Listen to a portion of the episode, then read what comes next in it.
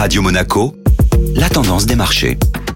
Radio Monaco, la tendance des marchés avec Société Générale Private Banking. Bonjour Delphine Michalet. Bonjour Benjamin. Les annonces de la Réserve fédérale américaine rassurent les marchés qui poursuivent leur envolée. Oui, après des mois de soutien monétaire, la Banque centrale américaine va commencer la réduction progressive de ses achats d'actifs qui est actuellement de 120 milliards de dollars par mois. La Réserve fédérale prévoit ainsi une réduction mensuelle de 15 milliards de dollars dès novembre et se dit prête à ajuster ce rythme selon l'évolution de l'économie. Les taux d'intérêt sont laissés à leur niveau proche de zéro. Pour l'heure, le marché anticipe toujours un premier mouvement en juin 2022. Les bourses européennes, rassurées par ces annonces jugées accommodantes et de bonnes publications des résultats d'entreprise, évoluaient hier vers de nouveaux plus hauts. L'OPEP et la Russie résistent à la pression. Les membres de l'Organisation des pays exportateurs de pétrole OPEP+, ont décidé de limiter la hausse de leur production de pétrole à 400 000 barils par jour en décembre. Déception donc pour les grands consommateurs d'or noir qui appelaient un geste plus important afin de faire retomber les prix et éviter d'entraver la reprise